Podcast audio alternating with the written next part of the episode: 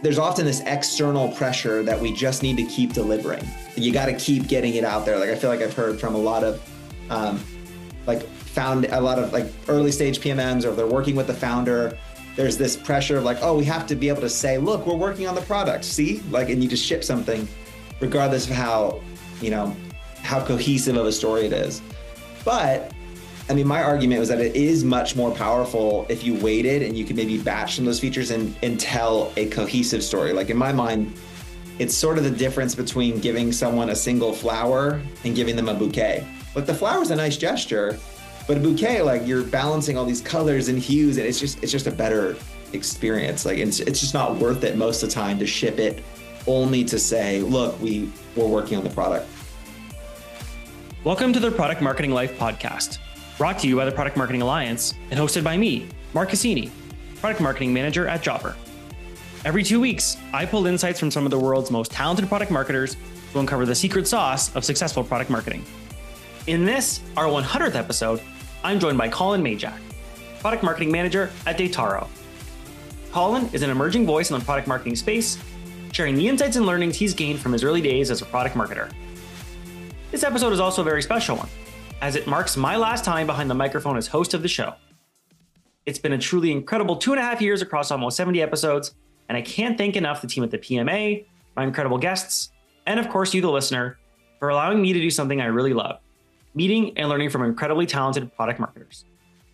What makes this episode even more meaningful is that Colin will be taking over as host from here on out. During our chat, Colin outlines his passion for product marketing and why he's excited to lead the hosting charge moving forward. Colin also demonstrates his own product marketing chops, sharing his point of view on when and why to delay a product launch. All right, with that out of the way, let's dive in one last time. Hey, Colin, how's it going? Hey, man, I'm doing well. How are you? Very well. Very excited to be having you on the show, introducing you to the PML audience and allow them to get to know you as, the future host of the show. Yeah, this feels a little bit surreal, and I can share more about this, but when I was trying to break into product marketing and landing my first job, I remember like binging episodes of this podcast, just trying to ingest all the product marketing content that I could. And to be in a spot of one, even being on it, and two, getting to follow in your footsteps, hosting it, feels kind of surreal. I'm happy to hear that. And I'm sure the majority of the knowledge is coming from the fantastic guests I've had on the show. And, been very fortunate to speak with some really great minds, and to add you to that long list of great product marketing people is an honor for me as well. And to pass it off to you is even that much more of an honor. So excited to have the audience get to know you a bit better. Of course, we've got a topic to chat through at the very end, but I think we'll spend most of our conversation just, sharing a little bit more about you as the new host of the show. Yeah, I'm happy to be here. Cool. So let's start with the first question before we get into, the details of your career and your interest in product marketing. I think it'd be great for listeners just to get to know you a bit better. Yeah, I feel like people don't talk about this stuff in SaaS podcasts, but I have a family and I have a life outside of SaaS and LinkedIn. So I live in Nashville with my wife, Maddie. We're coming up on 10 years married in May, which feels wild. And we have 2 young kids. My daughter, Frances, is 4, or Fran, and then James is 11 months. And life just feels really full. Like it's really fun and sweet. We moved here about 3 years ago from Portland, Oregon. I'm West Coast, kind of born and raised. And this is kind of relevant to career history, but it's also about me. Like if you rewind 5 years ago, nothing in my history, my degrees, my background says like, oh yeah, this guy, he's going to be a PMM and B2B SaaS. Like I didn't know any of those acronyms 5 years ago. And so I do feel like this accidental sort of product marketer. But with that, like I feel this personal investment to help people make career transitions, particularly in tech, because yesterday I took a call from someone who wants to break into product marketing, and I responded to another DM from this guy I've kind of been trying to coach along the way who's breaking from a similar background into product marketing, and he got his first interview. So like that was an exciting moment. They kind of I feel like this mama hen trying to take care of all the chicks. But yeah, that's a bit about me. That's awesome. Thanks for sharing that. And very admirable. It's funny you mentioned the call or the DM, because I too have a call genuinely after we hop off our conversation now with someone who's also looking to make a break into product marketing. And you know, I think that only just illustrates, despite, you know, layoffs in the tech space over the last little while, that there is still not only a demand for product marketers, but an interest in the function. So, you know, you're coming in as host as a great time, at a great time. You know, I don't think product marketing's ever been this hot, as it were. And I'm sure that'll only open you up to some more, even more engaging and interesting conversations than even the ones that I've had to date. So perfect timing. And yeah, thanks for sharing that bit of personal background. Always great to get to know the person behind the microphone, especially for the listeners who'll be hearing your voice over the next several months, if not years. So thanks for sharing that. I'll try to keep those little bits of personal touch. Yeah, absolutely. Not pure SaaS. Yeah, for sure. All right, so let's transition into more of that pure SaaS mindset. Let's give the listeners a bit of an overview of your career so far.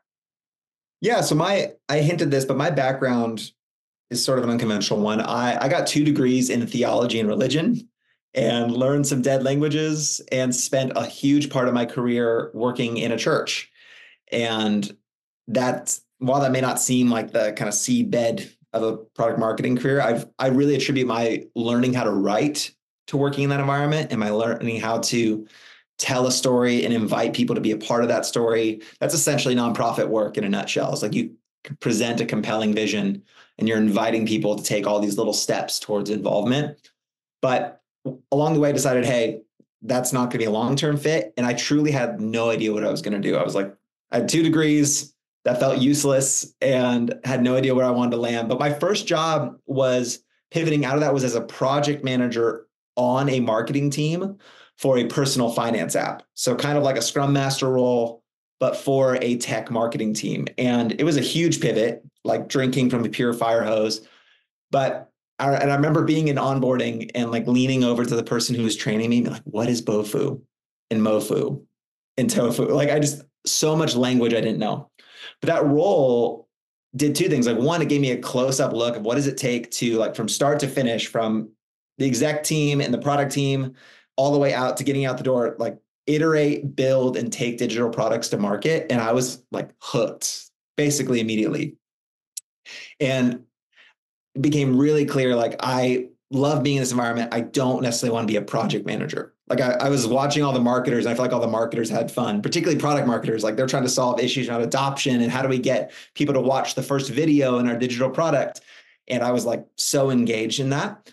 And it was around that same time that my buddy Nick, who was a VP of marketing at a company called Subsplash, built a media and payments platform for churches. So they very like relevant to my background, and they happened to be hiring for a product marketer. And so like I binged this podcast, this very one, and others to get ready for interviews. I was like ripping through April Dunford's Obviously Awesome. And they took a chance on me because they knew I would understand their customer because I used to be their customer. And I got exposure to the full marketing funnel in that project manager role. And I've been in it ever since. Since then, I've taken 2 founding product marketer roles. Currently, I'm at a company called Dataro, and we use machine learning to help nonprofits identify ready-to-give donors in their database. And I'm getting a chance to kind of build out the product marketing function from the ground up as we move from Australia to the US. Very cool. Yeah. And definitely a career path that's unique, but still representative of that of a lot of other product marketers, you know, never really knowing what product marketing is until being exposed to it firsthand, but finding it and absolutely falling in love with it. So thanks for sharing that. And before we move on to the next question, I'm just curious, have you found a difference in product marketing coming from the not-for-profit space and moving into the profit space and then kind of back out into the not-for-profit space? Any difference in approach or things that you do day to day that might be slightly different? Curious if there's anything there. I think the biggest gap comes down to when you're working in a nonprofit or serving nonprofits. Right now, my company is for profit, but our customer is fundraisers. You're dealing with a buyer who is not your normal B2B buyer. Like they're not typically buying software. They don't have a framework for the process. They're often like early stage in their awareness of some of the problems. And obviously that's not all nonprofits. There are some that are really sophisticated and really advanced. But I would say the majority of people in that space that I've served, they are just not your normal buyers. And so there's a lot of needing to simplify and over-explain everything and kind of give like a really clear path of here's how you learn about our product. here's what a demo is, here's what you can expect. And I think it's good though, because it forces you to get down to the bare minimum of what does our product do? Like we've even debated internally, like I said that we help identify ready to give donors, and people internally are like, that's too simple. And because like we do a lot more, and that's true. We do a lot more than that, but that's the simplest way to explain to a fundraiser what we do. And you have to go like bottom shelf. Even like fundraising predictions is a little bit too broad, even though that is what we do. But yeah, that's the biggest gap is you have to just understand that this is not your normal B2B buyer. They're not someone from Zoom Info. They're not, you know, in that circle of I work at a SaaS company buying SaaS from another SaaS company, that kind of endless circle. It's very, very different.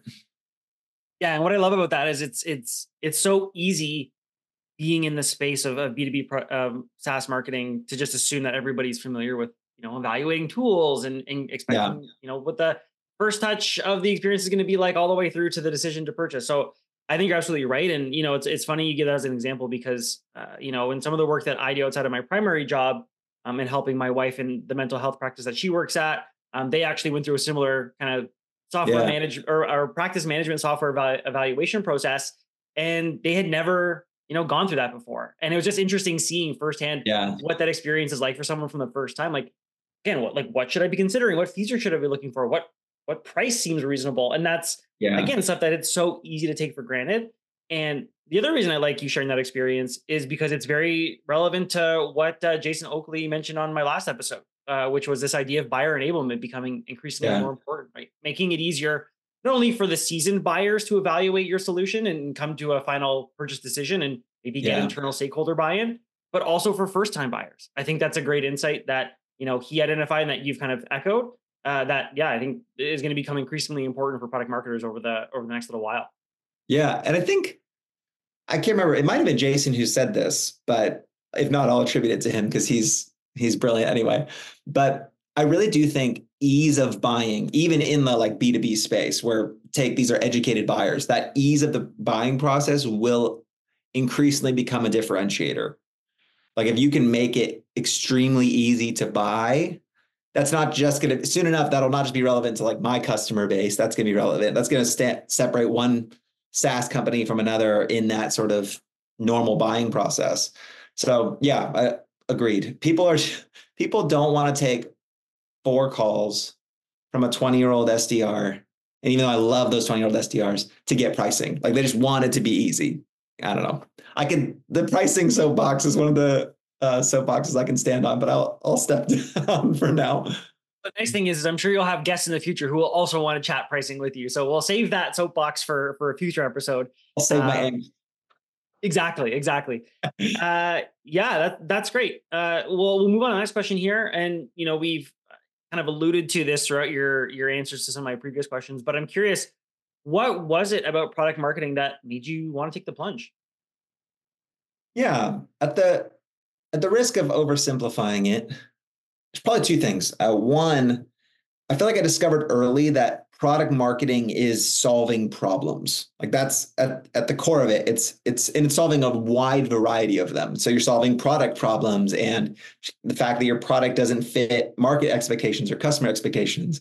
You're solving like competitive problems like, oh, this competitor's launched this new thing. What are we going to do about it?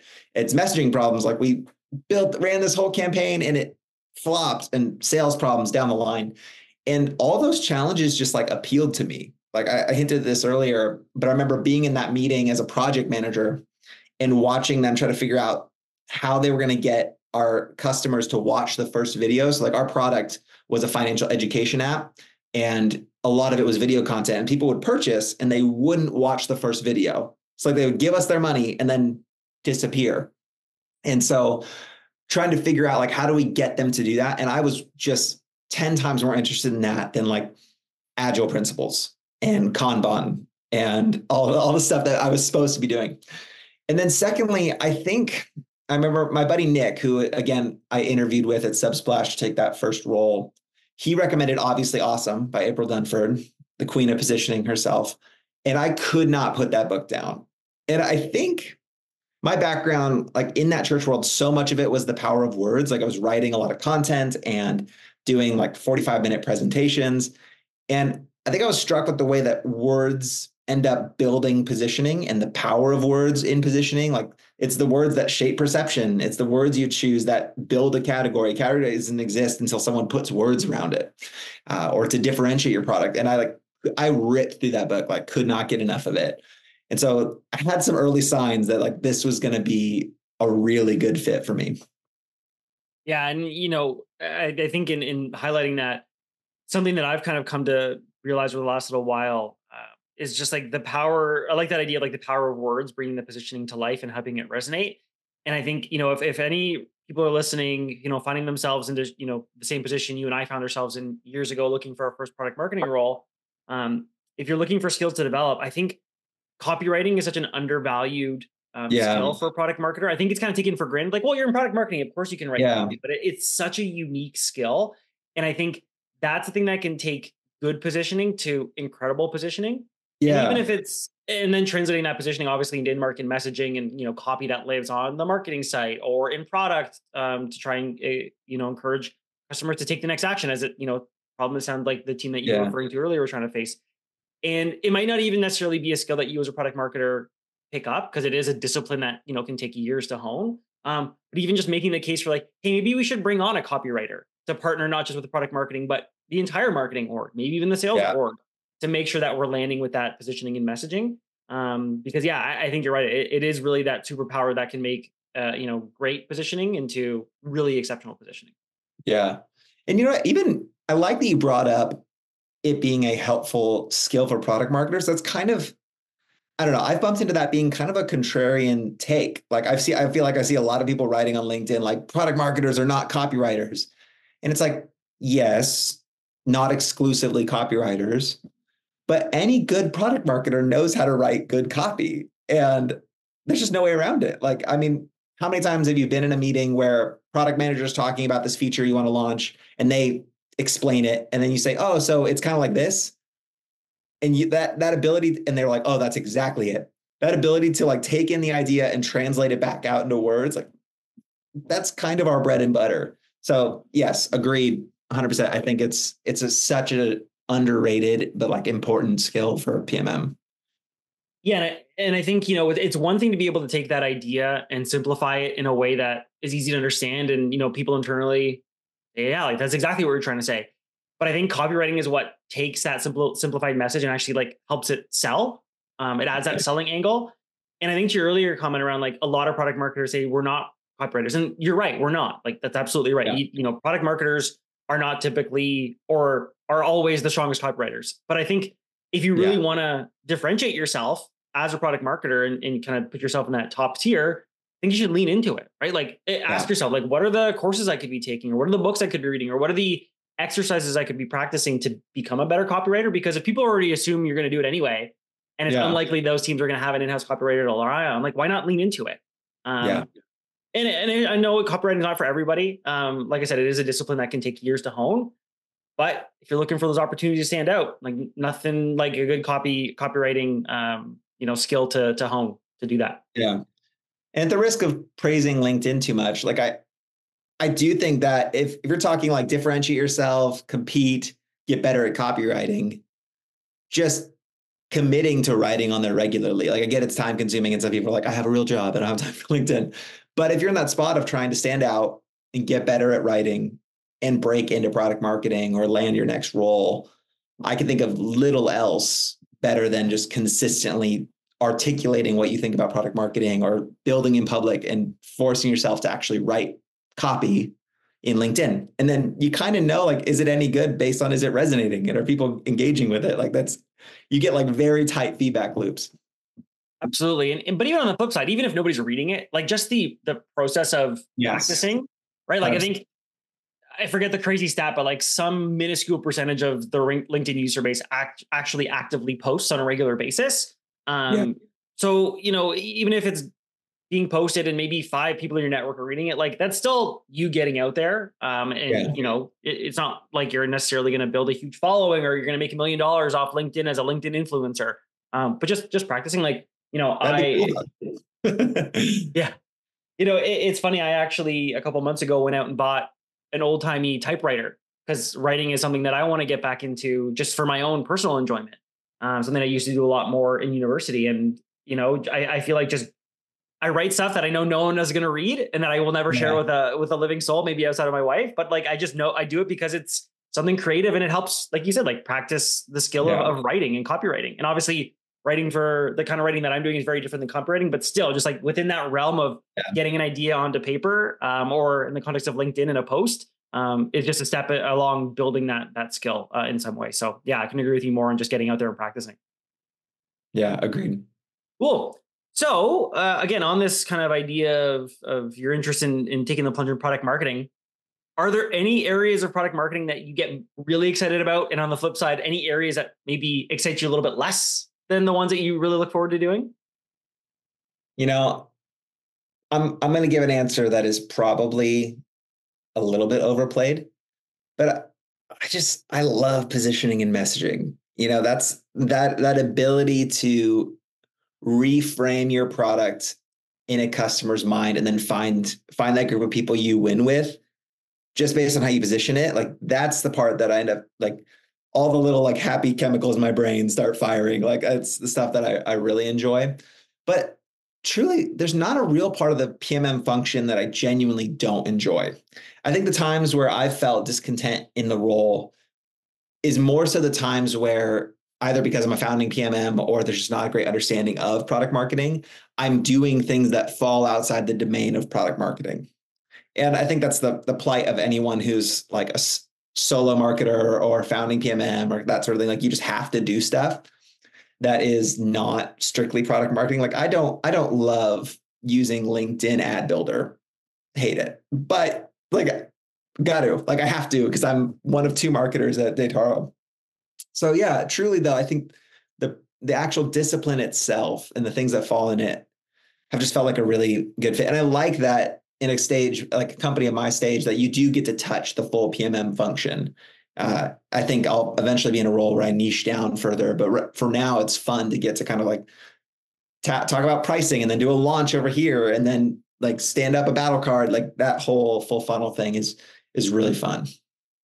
Yeah, there's definitely no lack of variety within product marketing, which I think is what draws a lot of people to it. I think if you're the kind of person who, you know, was comfortable just doing the same thing on a regular basis, maybe not every single day, but like, hey, I'm going to super specialize on this one thing, then maybe product marketing isn't the place for you unless you are going to take on one of those more senior specialized roles. Like, I think about even at Jobber, we're in market for a specialized, a senior product marketing manager, but specialized exclusively in pricing. So like, you got to be someone who loves to do pricing, to fit into that role. But if you're just looking for a more generalist product marketing role, then you got to be willing to embrace that variety. And, you know, it's funny when you're talking about the things that you don't love doing, like I couldn't agree with you more. Like I felt that in my bones because there have been countless times in my product marketing career, I've been asked to do things, whether it's, you know, in my case, it was Facebook ads and not LinkedIn ads, but same pain of having to navigate that tool and just doing, you know, A/B tests and all that. Like, again, great experience. Didn't love doing it. I'm glad in hindsight that I do it because I know what that is like, and it's something that I wouldn't want to do for my career full time.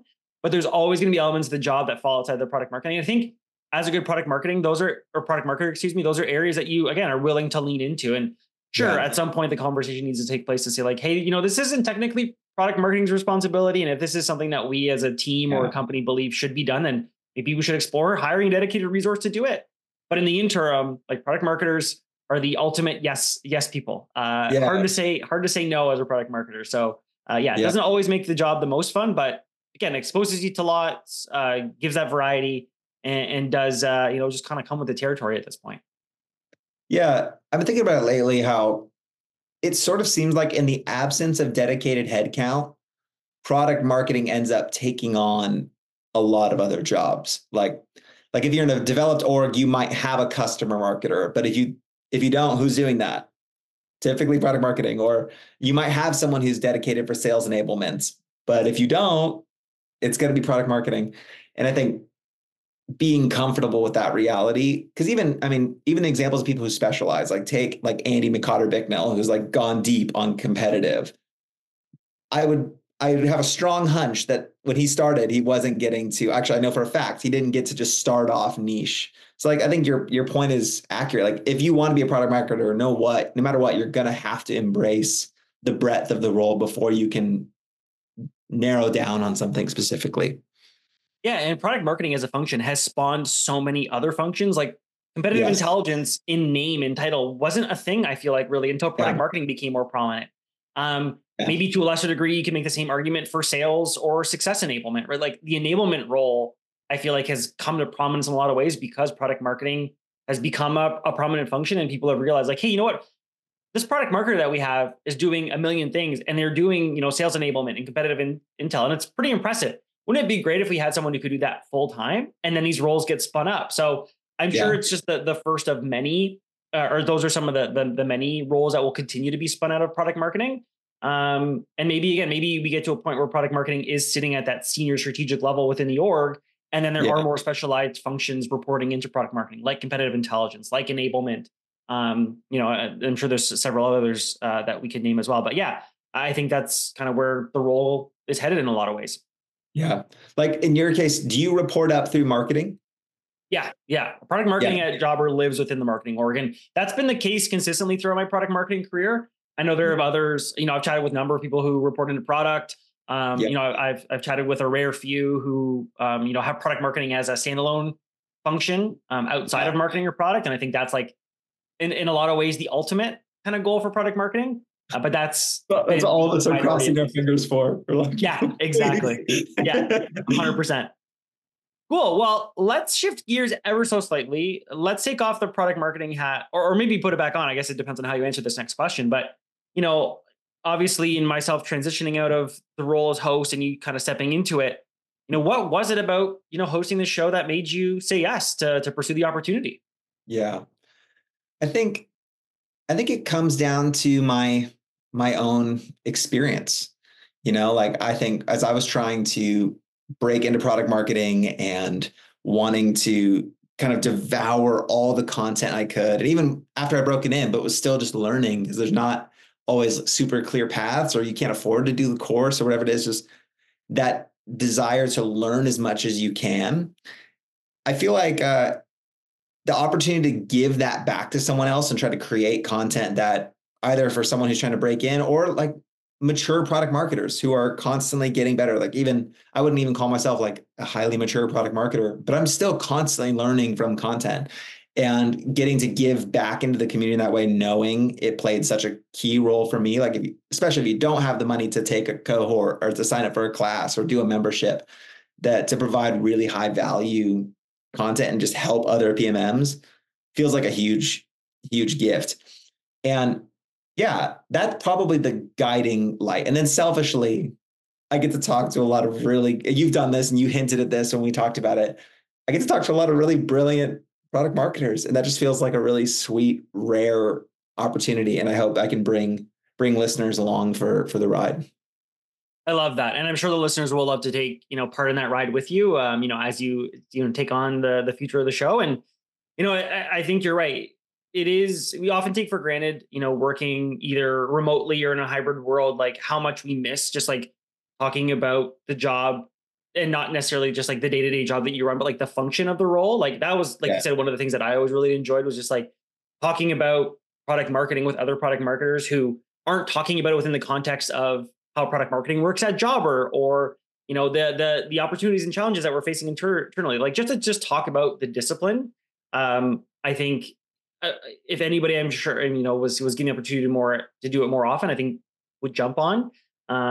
And that's obviously represented in the growth of the PMA and kind of these other more niche communities that have popped up around product marketing. People just want to, you know, talk about product marketing. They want to get better at product marketing. So I think your reasons for hosting are admirable, and I'm sure you'll be helping a ton of listeners along the way, you know, throughout their journey, whether it's, you know, taking that first step into a product marketing role or just becoming a stronger product marketer. So, you know, I'll say thanks for taking over, and I'm sure the listeners will be thanking you as well in the near future. Yeah. I've got big shoes to fill. Oh, they're not that big. They're big, but I think they picked me. We talked about this, but they picked another bald host to try to keep some continuity. Like the audience deserved that. Yeah. Even it won't be that jarring of a change. Even though they can't see us, it's just like, you can know on the other side of this pod, to handsome bald men. Oh, well, yeah. Now we're being generous, throwing words like handsome around. You know, I always find it funny. I'm not, you know, I've attended a couple of PMM summits, and I wonder if people realize, like, you know, I'm not the tallest person on the planet by any stretch of the definition. And I probably sound a lot taller. What's the phrase? You sound a lot taller on the radio. I think that's a quote from a movie somewhere. But you're right. Seems like the PMA is trying to keep some level of consistency, which is funny. There it is. Yeah. Awesome. Well, let's shift gears yet again and kind of dive into the primary topic at hand with the time we have left together. And that's this idea of product launches, and more specifically, you know, making the call to delay a launch. And, you know, you talked about posting on LinkedIn, and that was actually the topic of one of your most recent posts that got a lot of traction. And that's, you know, this idea of delaying product launches. But before we get into the nitty-gritty of why you might want to consider doing that, can you share any past examples of when you've had to advocate for a delayed launch yourself? Yeah. So that post was born directly out of a launch that I was working on at Dataro and advocating for a delay. And so, little context, we had two features that were being built the same quarter that were both going to be paid add-ons to our products. You can imagine our customers have their main subscription, and these were things they could add on to that subscription. And they weren't core products or even like core features, and they weren't even relevant to all of our customers. But for a certain segment, mostly like our enterprise customers, these are going to be really valuable. The problem is that the tech team had been working on one for months, and it was going to be ready like within the week. And then there was another feature that was going to be ready about a month later. And the plan initially was, hey, we're just going to release these things as soon as they're done. Like that was the plan. So like release/launch, having no differentiation or gap between that release and launch. And so I made a proposal like, hey, can we delay launching that first product or that first feature and launch it alongside the second one? And I basically gave three reasons. Like one, just given price, they were going to appeal to a similar, smaller segment of our existing customers, and we could kind of target that exact cohort of our customers. And then two, I wanted to decrease the feeling of nickel and diming our customers. Like if you could imagine, we 1 month come to them and say, hey, buy this extra feature. And then the next month we come back later and say, here's another thing to buy. Like just not a great customer experience. And then I think like third, sort of by contrast, I think I saw this potential that we could bundle these things together. And instead of that nickel and diming feeling, give a cohesive story and say, hey, we have these custom add-ons that can help you get the most out of Dataro. Would you like to explore them? And here they are. Here are the two newest ones. Like there's kind of a story there that could be done. But yeah, that was all the fodder personally under the surface to end up like writing and start articulating my thinking around that. Yeah, that makes a ton of sense. And I'm curious, and you don't have to get into the details for obvious reasons, but, you know, I have found that whenever product marketing makes a recommendation to delay something that has a price point attached to it and potentially generate revenue, there's always going to be some pushback of like, well, we're basically deferring this revenue for a month and missing out on that month's worth of revenue potentially. Like, did you get any pushback along those lines, or was anybody internally raising the flag to say like, hey, you know, like, you know, Colin, love the thinking. I think it makes a ton of sense, but you know, that month's difference could actually help at the top line quite a bit. And then do it anyway. Yeah. It's funny. I did get a little bit of that pushback. Not too bad. I think the team is very amicable to ideas, and it wasn't from where you'd expect. Like, I think you would expect, and typically PMMs are getting that pushback from sales, not to blame sales. We love them. They're very important. But this actually came from the CTO, who is one of the founders and helped build the company. So like he has a real close, not your normal CTO, like has a clear line, like a line of sight on our bottom line. And I think for me, and this would be kind of like my advice to anyone who's trying to delay a launch and advocate for that. Like if you start with, I need more time, like it's just not going to give you the outcome you want to get. Like if you, they're going to think, oh, you slacked off, you weren't ready. Like it's just, and even that's not true. It's just, it's kind of leads you on the wrong foot. And so I tried to sort of tie it back to like, what's the actual best experience for our customers? And if you can articulate, so in this case, it was primarily like reducing that feeling of nickel and diming the customer, in leaving them with that positive association of like, hey, these are just some custom add-ons you can choose from, rather than asking you to buy this and asking you to buy that. That was probably the most persuasive. And then it had to be a little bit of analyzing the opportunity size, like I said, okay, like say, how many people do you think are going to buy this thing? And they rattle off a number of customers. Say, okay, let's say only 75% of that number, or even 100% of that number hit it. How much revenue are we actually talking in the next month? And most of the time it's pretty nominal. There are times where obviously it would be more. In this case, it was not like a huge one.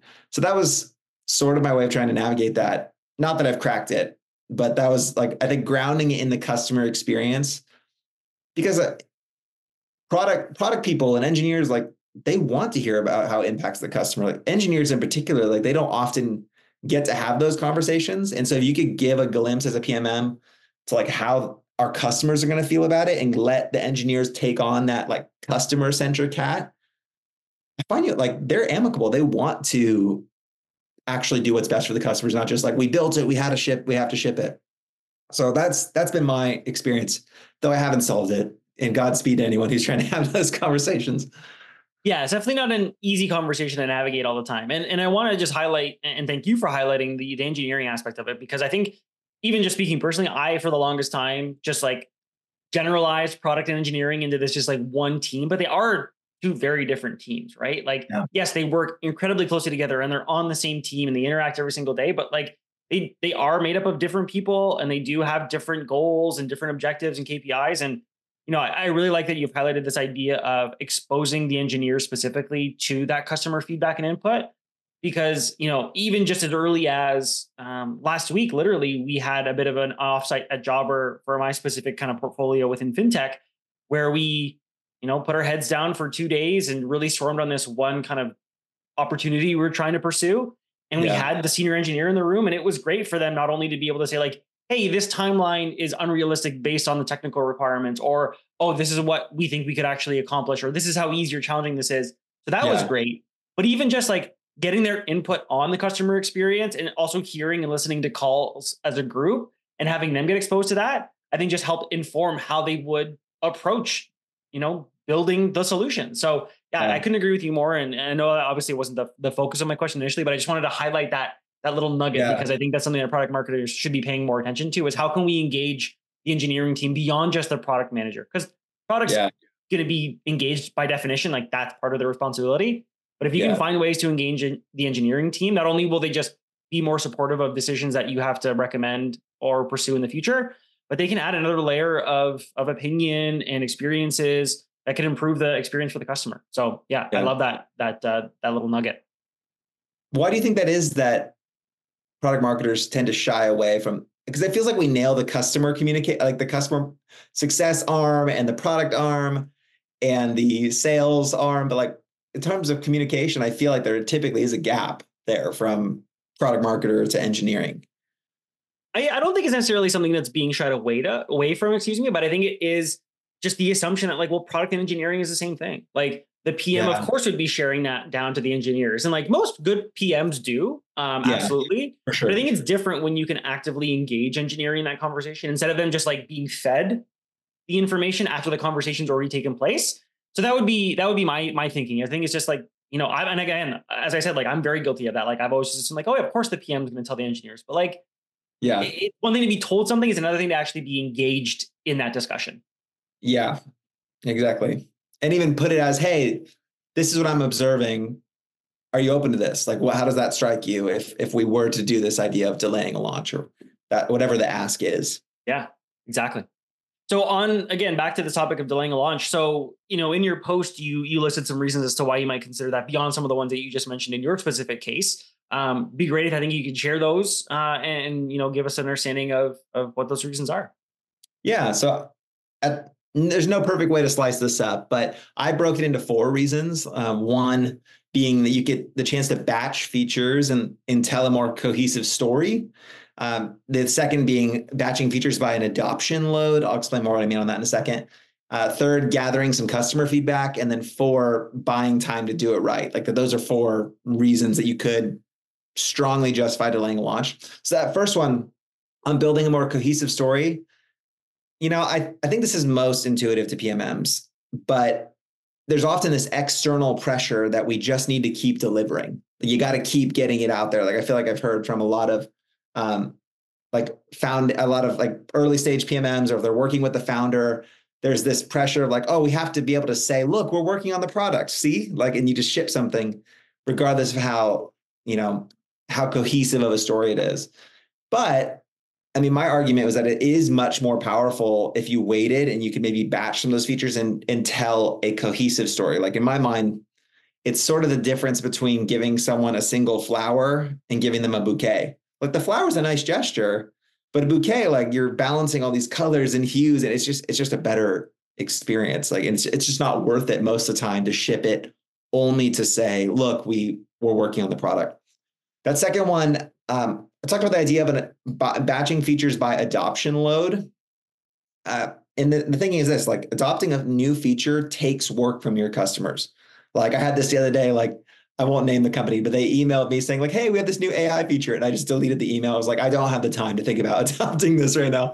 And that's reality. Like, but sometimes you can make it easier by pairing together features that make a similar ask. So like if you're going to make a big visual change to the product, like this happened at Dataro, we have two like main pages in app that are going to go under a big change. And I propose like, hey, let's delay this one by a week and let's put these out together because we can then explain like, hey, these are two big changes we made visually. Like that's the adjustment, like capabilities didn't change, but what they see and how they navigate it, that's all going to change. So thinking about how hard is it to actually adopt the product and then delaying features to match similar adoption loads. Third is customer feedback. Just because you haven't gotten feedback yet doesn't mean it's too late. Like, I mean, how many times has a PMM been in a meeting and someone says to them like, oh, this feature's ready. We're going to put it out. And they're like you were not ready for it. Or you didn't know it was actually on the roadmap. It just happens. And it's not too late to show that feature to a customer after it's built, but before it's launched, and get some feedback on messaging, on usability, on market perception, like on pricing to our conversation earlier. There's still a chance to get stuff that's valuable if you didn't get to do that earlier. And then last, and this one's the most general, but still important, just buying the time to do it right.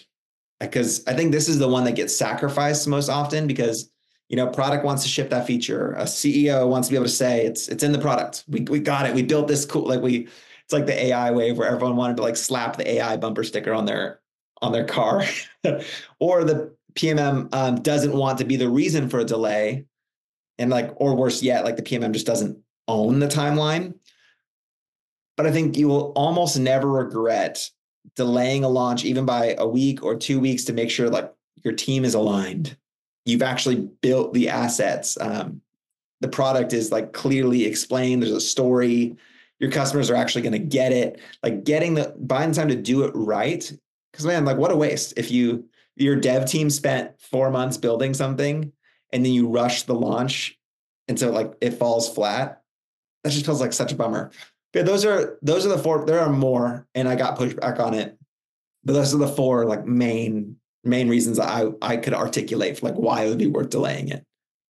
Yeah, and I think all those reasons are solid, and I'm sure you've been able to leverage those reasons effectively, not only in the examples you referenced earlier, but in past experiences in your career as well. And I really like this idea of just like getting it right, not just for the reasons that you mentioned, but also within the context of I've experienced product teams in the spirit of getting things out and learning, rush the development of things, maybe cut functionality. And then ultimately going to market with a substandard product or a product that necessarily wasn't substandard in terms of functionality, but fell short of customer expectations. So sure, it was great that you were able to ship it and get it out and move on to the next thing or move on to the next improvement. But, are you really learning anything if your customer is telling you that like, hey, you shipped a half-baked solution and you already knew you were going to be shipping the other half of that bake? I was like, are you really learning anything? Like, why not just take the time to get it right? And obviously that's very hard for a product marketing manager to like argue for because there are, a lot of moving parts in those decisions. So that's the one thing I'd like to highlight. And, and I think that's a nice segue into the next question. And that's this idea of working with product and engineering after a roadmap has been put in place to reevaluate timing, right? And I'm curious, in your career, have you ever had that conversation with those teams to say like, hey, the roadmap looks solid. We're ticking a lot of boxes in terms of things customers are asking for, or even things that we know that they're going to love that they haven't asked for yet. But what if we move things around so that we could make that compelling story or that we could accomplish or address some of the reasons that you just referenced, moments ago. Have you ever had to navigate that conversation yourself? And if so, how? Yeah, I think even that's come up recently with even some of these same products that we were just talking about and same features we were just talking about. I've worked primarily in environments that the roadmap have a certain level of being dynamic to it. So I've not been in like a beast of a company where the roadmap is clear for a year. I'm not even convinced they exist, but I think they do. Like my buddy works at HubSpot and it sounds like they have their crap together. But I've worked in orgs where they're very much trying to respond to revenue trends and where are they getting wins and where are customers actually, what are they buying and what are they interested in? And so I've found that I have to be able to tie it back to revenue somehow. Like I have to be able to, if I'm gonna make a change, like, hey, you should bump these features forward and push these ones out. Like that was essentially the ask in one of my recent proposals was like, will you build this feature now and then punt that one later? And here's the reason why I think more customers will buy if we do it this way. But that ability to tie the change to revenue, in at least in an org my size, is crucial. I would love to learn from someone who's done it in a bigger org. I've not been in that seat where you're working with massive teams and like a really crystal clear roadmap. But I think at our stage, like our company's like startup, pre-series A, like we're early. And most of my companies have been series A, maybe a little bit more mature than that. That ability to tie it to revenue is the thing that's going to get you heard. Yeah. And I would imagine the conversation would be different depending on the level of influence product marketing has within the org as well, right? Like, we talked about earlier, product marketing is a standalone function that has this kind of strategic input. And I think it's a lot, not necessarily easier, but people will listen when product marketing speaks and says, hey, we actually think that we'd get more value, or to your point, increase revenue more effectively if we were to shift things around. So I think you're spot on. And I like your anecdote about roadmaps always being fluid. And I think you're absolutely right. Like it's that famous Mike Tyson quote, like everybody has a plan until they get punched in the face. And either you're punching yourself in the face or your customer's punching the face or a competitor's punching the face. But like something's always going to come up that makes you change your plan. And roadmaps tend to be the first things that get affected when those things happen. So yeah, that's the quote that always comes up whenever the topic of roadmap comes up in my mind. Like, oh, we're moving this around. I'm like, okay, who got punched in the face? What are we reacting to here? Someone got punched. Yeah, the reactivity. Gosh, that's a big part of it. And I think a lot of times you're trying to avoid the sense of reactivity, but the reality is you have to be responsive.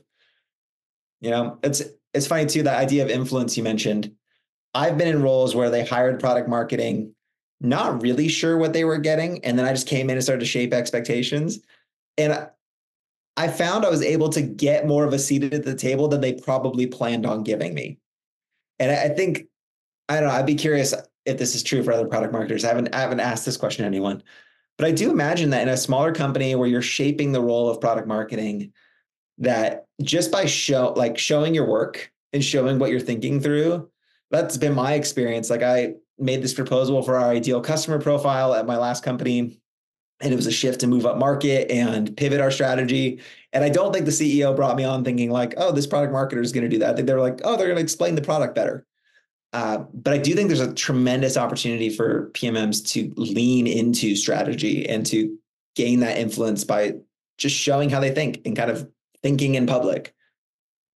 And I think you're right. If you're coming in as a founding PMM, I think there's a little bit more leverage to do that at the outset. And I think by showing your work early on, it almost reduces the burden of having to show your work for future recommendations, right? Like if I'm about to establish like, hey, like I know if Colin's going to be coming to me with this recommendation that's unexpected or out of the blue or slightly different than what we were intending to do, that he's likely thought about this, very well and very critically, and he's done all the homework. And if I want to see it, I'm sure he has it ready. But like, hey, Colin knows what he's talking about, and we'll just not necessarily take him at face value, but the burden of proof is not going to be as nearly as high in future conversations if you are going to be proactive as a founding PM to push those boundaries and to make those recommendations and question those past decisions. So yeah, I think for any person who's either pursuing their first founding PMM role or finds themselves in the founding PMM role, that advice is going to help you in the long term when it comes to making those recommendations down the road.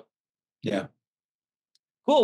Well, Colin, this has been great, and I'm excited, for you to take over the hosting roles for a lot of reasons, but I think just in having this conversation with you, it's quite clear that you are someone who's quite knowledgeable, despite being still early in your PMM journey, as I am as well. I think everybody's always, at various stages, but you're obviously very passionate and informed about the world of product marketing. And I think, you're going to have some fantastic conversations with future guests. And I know the listeners are probably as equally as excited as I am to hear those conversations.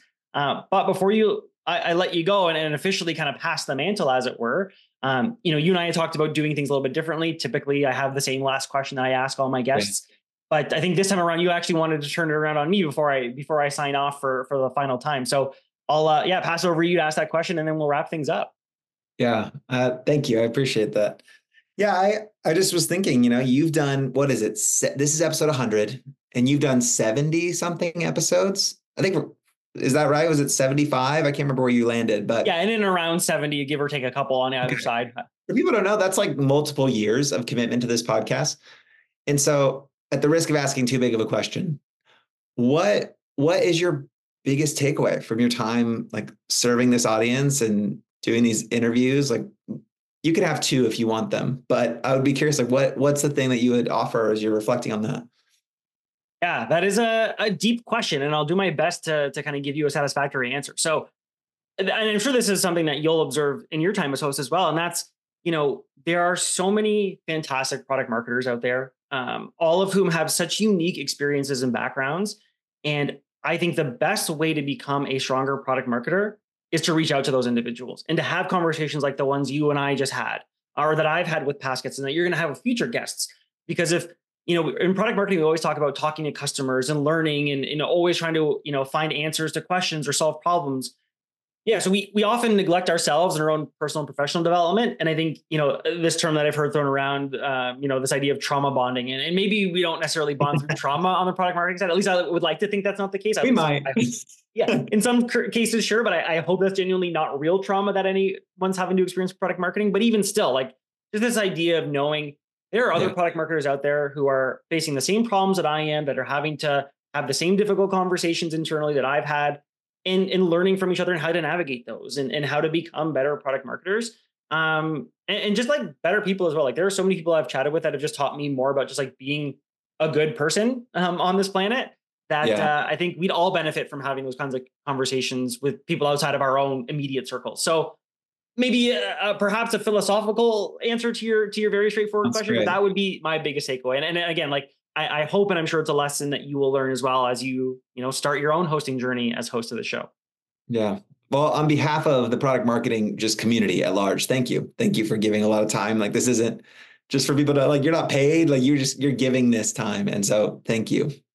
Well, I appreciate that. And it's genuinely been an honor. And again, I won't drag this on too long, but I will say, I've only gotten to where I am as host because of the fantastic guests that I've had on the show, yourself included.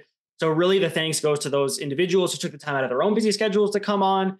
And I say that just because if you are someone listening who's thinking to themselves like, oh, Mark and Colin really seem to have their shit together and they know what they're talking about. I could never be on a show as a guest like that. And I can tell you, you're patently wrong.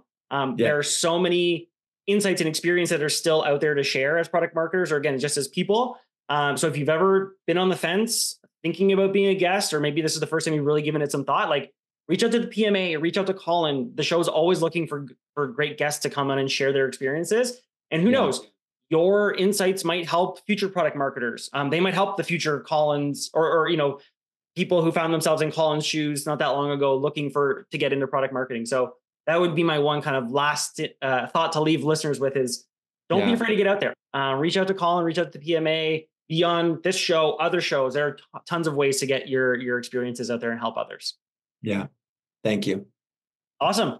Well, Colin, again, this has been great. Really looking forward to catching future episodes with you as host. And I know the listeners are as well. So thank you so much for your time today. And I wish you nothing but the best of luck as you take on the role of host moving forward. Likewise. Thanks, Mark. Awesome. Take care. For everyone still tuned in, thanks so much for listening. And if you enjoyed the podcast, please help us spread the word to other product marketers. Before we leave you to get on with your day, if you want to get involved, here are a few ways you can. If you're a product marketer and you want to come on the show and speak about your day, a specific topic, or your role in general, that's one option. If you want to flex your podcast hosting skills, being a guest host is another. And finally, if you or your company want to sponsor an episode, there's a third. Thanks again and have a great morning, afternoon, or evening, wherever you are.